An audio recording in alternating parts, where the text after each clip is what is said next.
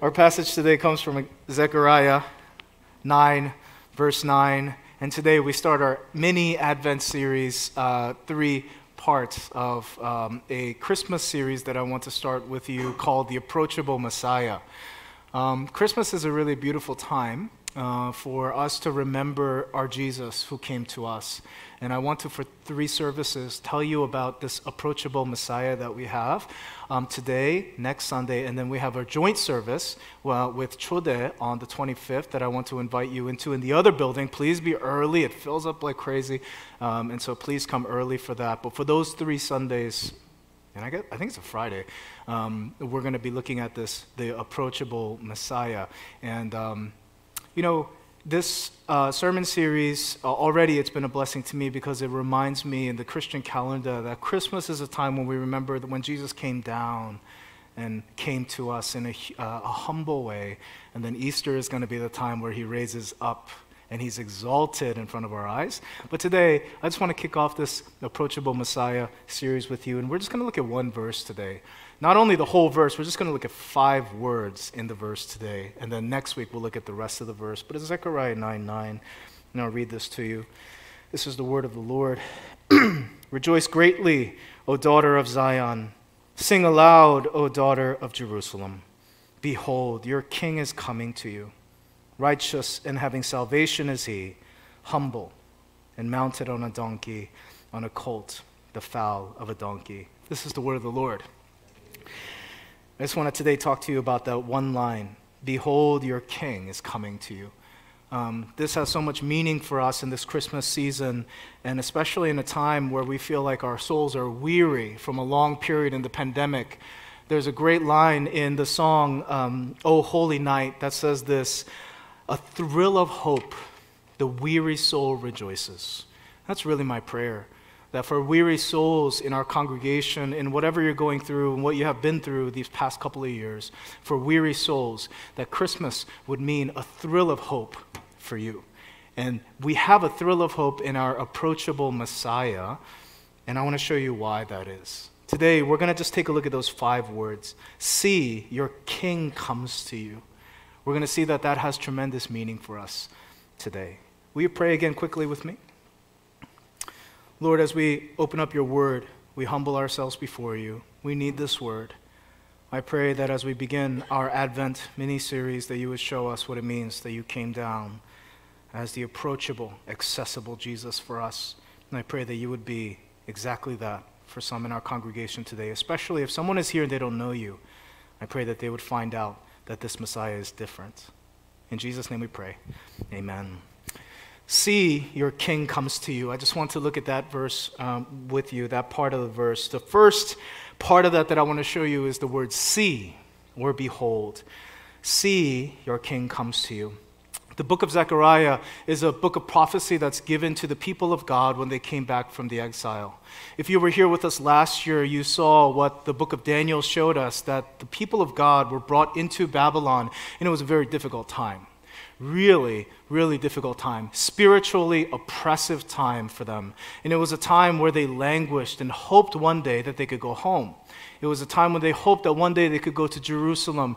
And they thought, if we could just go back to Jerusalem, then we could go and we could praise God and we can restore our worship, and our spirits will be renewed, and we would love God again, and we would meet God again, and we would be together in worship again, and we would give our lives to the worship of Yahweh again. They hoped that in Babylon.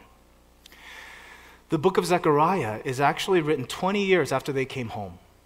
After they came home from Babylon, when all that they expected was supposed to happen. But contrary to their belief, 20 years after they came back, that spiritual renewal never came. They came home and their hearts weren't given to God. They thought just if our circumstances changed, just if we were allowed to go back to Jerusalem, of course our hearts would respond with praises to God. But it actually didn't happen. They actually started to be selfish. Instead of giving their lives to the God that they had awaited to worship, they focused on their own homes. And they built out their houses and they got wealth and they looked for opportunities and they looked for ways to protect their own family and build paneled houses where the temple of God still had holes in its roof. You see, they thought that if circumstances changed, that they would become these worshiping men and women, and it actually didn't happen. The singing never came. The praises never came. The worship never came back. And Zechariah calls out to them in this time. My brothers and sisters, it's the end of the year. And I want to ask you, what are those things for you? You thought that if just this changes, then of course uh, my spirit will be renewed. What was that for you this year? Many of you set out this year with goals, and you thought that if you achieved those things, then everything would change in your spirit. And here you are, December 12th, at the end of this year. Did the renewal happen? Is your heart given over to God? Or did the circumstances didn't it didn't really give you what you thought it would give you? Circumstances didn't change your spirit. You see, Zechariah calls out to you today and he says, Your hope should not be in these circumstances. Of course, it didn't work because circumstances don't give you spiritual renewal. But the first thing he says is, You have to see, you have to behold the Messiah. Behold, your king is coming to you. That's what we need to do this Christmas. We need to see. And uh, the Hebrew word for see or behold here is the word hene. Everyone say hene. Okay? Hene means behold, and this is what it means. You see this a lot of times in the Bible. Okay? Even in that song, Hark the Herald Angels Sing. That first word, hark, you might be wondering, what is a hark? Right? Hark is that word hene. Look, behold. And this is what happens whenever you get that word behold. You have us down here trying to make life work with the stuff that we have here on earth, and it's not working. But then every once in a while, the Lord breaks through in divine intervention. And hark, the herald angels sing Glory to the newborn king. God breaks in and gives us a vision of divine things, and He says, Look, look, I'm about to give you resources that you don't have down there. I'm about to break in and open your eyes to divine things because you've only been looking at stuff down here. Behold, behold. And that's what we need to do this Christmas season. There's so much work to be done at Christmas, right? Oh, so much to do. There's so much to decorate, there's so much to, to, to shop, and there's so much to do. But what God is calling us in this season is take your eyes off the work of Christmas and lift your eyes to the grace of Christmas. The grace. You need to look up because you're just paying attention to what needs to be happen, what need, you need to do down here, but you need to hene. Can you turn to a neighbor and say, You need to hene? We all need to hene. All that means is we need to, we need to look up and we need to take time to see the substance of our hope and not just the things that are happening around us. Um, if you've been in Mosaic any period of time, you know that I love the Chronicles of Narnia.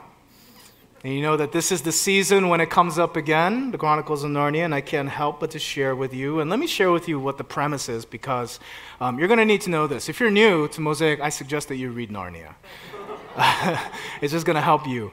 Um, every Christmas, you'll hear it again and again. And here's the story Chronicles of Narnia is about these four children who are orphaned. And they enter into a magical world called Narnia through a wardrobe. In England, they call it a wardrobe, but here we would call it a closet through this closet, they enter into Narnia. And there are these four uh, children who, through this Narnian experience, experience hardship, adventure, and all sorts of different things through Narnia. But here's the thing C.S. Lewis, who wrote the book, is kind of mischievous in the way that he entitles it, because the first book of Narnia is called The Lion, the Witch, and the Wardrobe. But you know what? That's actually the reverse order in which you experience those things. The characters, as you read, imagine being a seven year old little boy reading this. This book is about a lion. But you start reading this book and you're wondering, where is the lion? You see the wardrobe. And then you enter into this world, a magical world, and then you see the witch who brings deep anxiety, makes you scared through all the things that she's doing. There's no lion. But C.S. Lewis entitles it in such a way that seven year old boys seven year old girls are waiting for the lion because it's in experiencing the lion that everything changes. This lion is actually the Jesus figure, the Messiah figure in Narnia. His name is Aslan.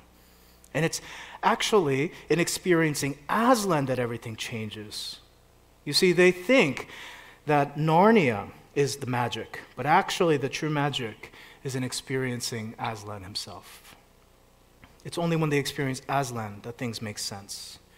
You see, after the first book, um, they long to go back to Narnia. They have this desire, right? Because their life is so black and white, it's kind of boring and gray. They, they want to go back to Narnia. But then every time they go back into Narnia, there's no solution. There's just more problems. There's scarier things. Everything gets worse and everything gets bigger and more anxiety comes uh, uh, you know, upon their life. They have to meet with Aslan. And it's only meeting with Aslan that things actually change. In the same way, Zechariah is saying the same thing to his people. You're back in Jerusalem. You're back to the place of magic and worship. Has your heart changed? It has not. And it won't change just because you're back in Jerusalem. It will only change when you encounter your Messiah. See, your King is coming to you, but you have to look this Christmas. You can't just count on the nostalgia of Christmas to help you. You can't just count on the circumstances changing in 2021 to help you. You need to meet with this King. You need to hene. You need to behold the King. And only in doing that will things change in your life. Because what you are seeing, what you are encountering when you behold, is a king. That's the second thing I want to tell you about in this verse. He says, See, your king comes to you. A king makes all the difference. A king makes changes in your life. You see, sometimes because of our circumstances and in our time, we're so disconnected from the concept of a king. But a king is all important to a nation. A king is the, the shoulders on which the nation rises or falls. You see, if the hope is in um, an incoming administrator, maybe your hope is that your finances will be fixed. Or if your, your hope is that a new scribe will come in, maybe education will be fixed. Maybe if there is a, a new general coming in, there's safety coming in. But the thing about a king is when a king comes, all of that happens and more. The hope of a king is the hope that everything would be restored. Zechariah says, See, look, your king is coming to you. And my brothers and sisters, that is the story of Christmas. That the baby who's in the manger, we have tremendous hope in this baby because he is the king. Not only a king, but the king above all kings. There's a line in Hark the Herald, angels sing that goes like this Hail the heaven born Prince of Peace. Hail the Son of Righteousness. Light and life to all he brings, risen with healing in his wings. What it means that a king is coming it means that He is actually able to address all the things in your life. He's able to address everything that you are wondering about, anxious about, because you see, a king comes to you. You see, a king comes to you. And I think that that really needs to speak to our faith. If a king is here, if Jesus is the king and he has come, then that means the way that we do faith has to be much more courageous, brothers and sisters, more valiant than it is now. Because if he is truly the king, then he is coming to cover your whole life. He's coming to ensure and assure your whole life. He is the king. And if he's the king, then you can be a little bit more daring in the way that you do faith because he's the king. He's got you, he's covering you. You see, your king comes to you. In Narnia, the kids, there are four of them. There's Peter, who's the oldest. Peter is the adventurous one, he is the leader. And then you have the second son, who's Edmund, and he's the troublemaker. Troublemaker. He's impulsive. He, he causes a lot of trouble for everybody. And then there's the littlest one, Lucy. She's purity. She is charity. She is kindness. But actually, I think the child who gets the least amount of attention is Susan. She's the oldest daughter. And she is the sensible one. She's the smart one. She's the one who has everything calculated out. She plays safe. But the downside of being Susan is even though she's sensible and smart, she can become very scared. You see, when you live a very calculated, risk free, sensible life, sometimes you don't, you lose something that's important to being Christian. You aren't brave. And that's something, brothers and sisters. Look, Bergen County, which one of the kids is Bergen County? I think a lot of us are Susan, right? You got a good education, you're sensible, you're smart, you got everything together, don't you? But you're scared. You're worried all the time because you have too much to lose. You're not brave. But there's this moment when Susan is back in Narnia and she's seeing all this chaos around her. And for Susan, it's scary because she's the sensible one. She always likes to have everything in order, you know. But Narnia's not like that. Your life isn't like that. And she gets scared. And there's this moment where she comes and encounters Aslan, the Jesus figure. Let me read you what happens. A deep voice calls out to her and says, Susan. Susan made no answer, but the others thought she was crying. She is about to have this encounter with Aslan. And he says, Susan, you have listened to your fears, child. And then he says this Come, let me breathe on you. Forget them. Are you brave again? Are you brave again? You see, brothers and sisters, what it means to have a king come, what it means to have a Hine encounter with the king, is that he gives us courage in our faith again. Some of you have not had a courageous faith in a very long time.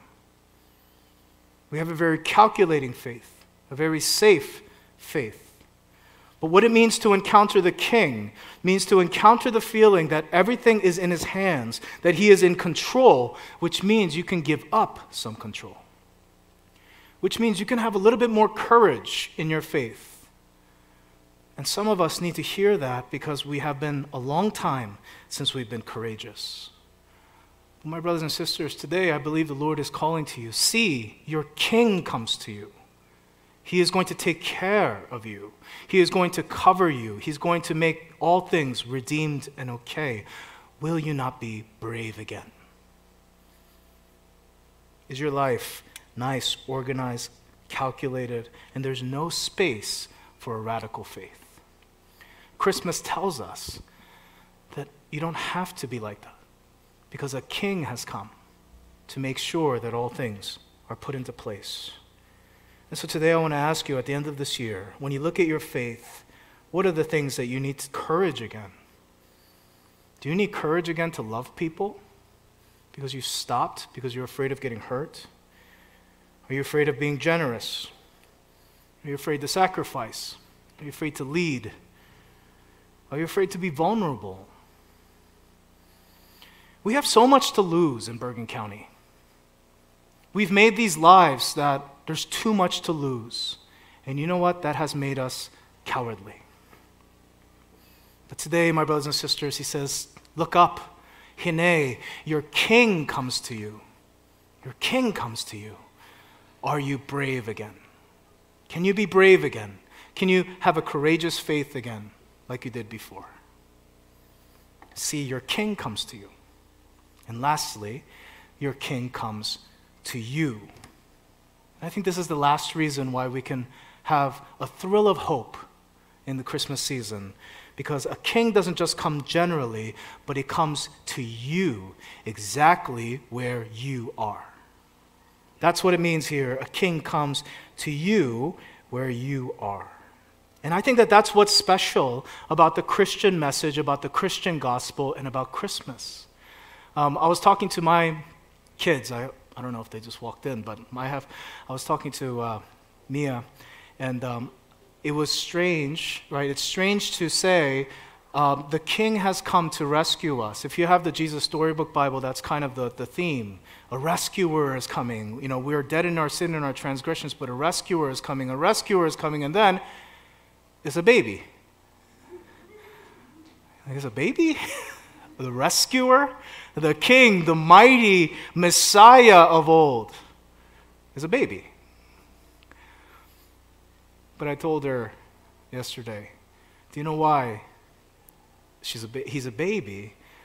It's because he's come vulnerable to meet us where we are And that is different from every other religion in the world. Every other religion says you must climb the mountain to get to your God. You must climb the mountain. You have to be Achilles. You have to be Hercules. You have to be Odysseus. You have to be Ulysses. Climb the mountain and you will find Allah. Climb the mountain and you will get nirvana. Climb the mountain. Only Christianity says He comes to you in a manger. He meets you, my brother, my sister, He meets you where you are today. Where are you? Where are you at the end of this year in your faith, in your life, in your anxieties, your fears? See, your King comes to you where you are. That's the beauty of our Jesus. That's the beauty of our Messiah. He comes to you. Let me give you one more Narnia thing and I'll be done. Lucy is the littlest one.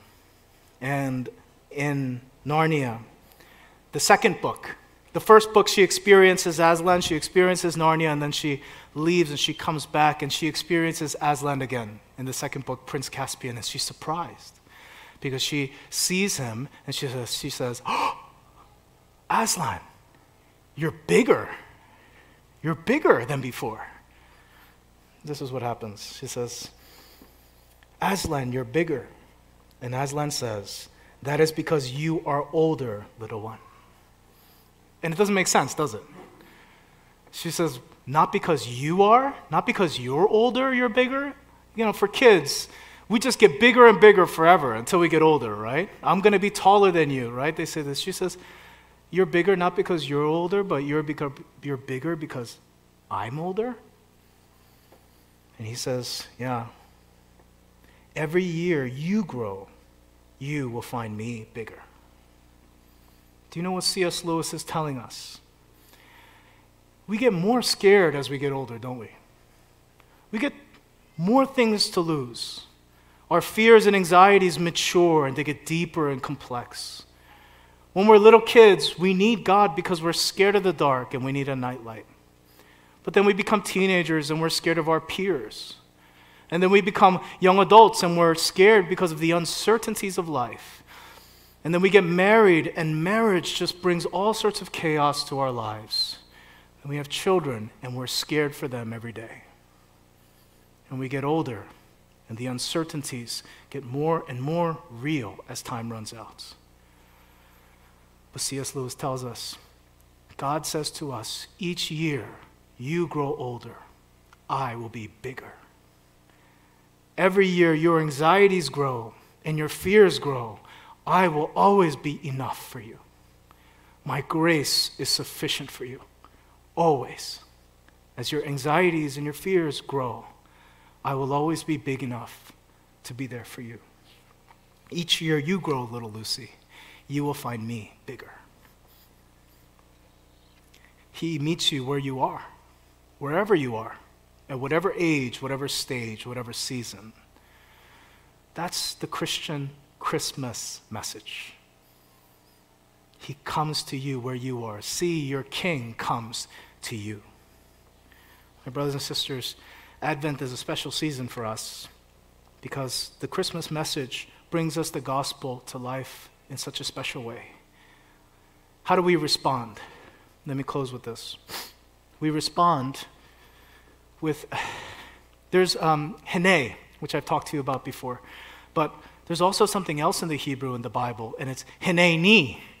Hineni, which means, here I am. You see, hine is when God says, Here I am. I have come. Behold, I'm here. See, your king comes to you. But on the other hand, there are those in the Bible who respond to that and say, Hineni, here I am too. It's a response of vulnerability and to say, I am yours too, Lord. When he comes to Abraham, Abraham says, Here am I. When he comes to Moses, Moses says, Here am I. Samuel is called many times and he says, Here am I, Lord.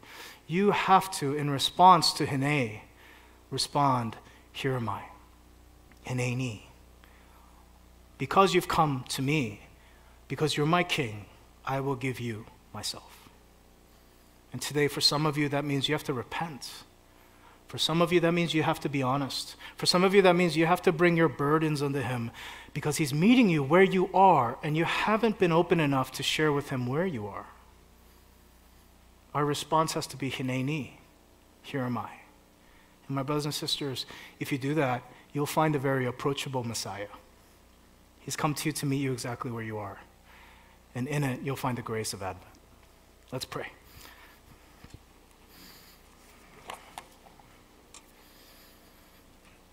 See your king comes to you. And um, I think that for all of us and each of us, there are different ways that we need to respond to that. And I just want to give you time. What do you need to go to him about? What are those fears that this year grew, anxieties, concerns, and you have not gone to him about?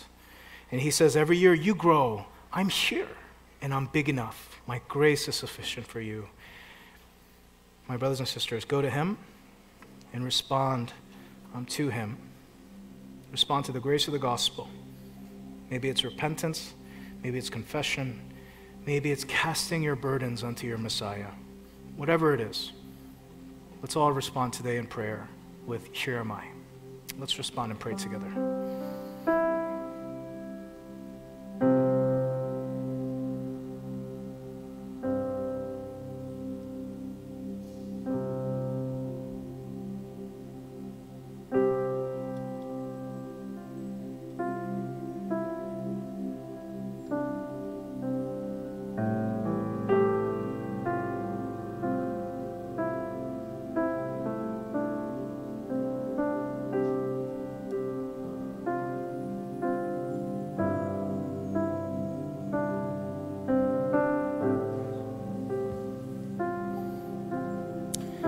Father, what a, a, a, beautiful gospel you have given to us at Advent. When we look in the manger, we see a God who has come to us, to me, where I am. We needed you to be small and vulnerable, approachable. So thank you for doing that for us. But we needed you to be a king. We needed you to be big enough for our lives. We needed you to be big enough to answer all the things that we find in the chaos of our lives. Thank you that a king came to us. What a beautiful, powerful Messiah we have. But help us to look up.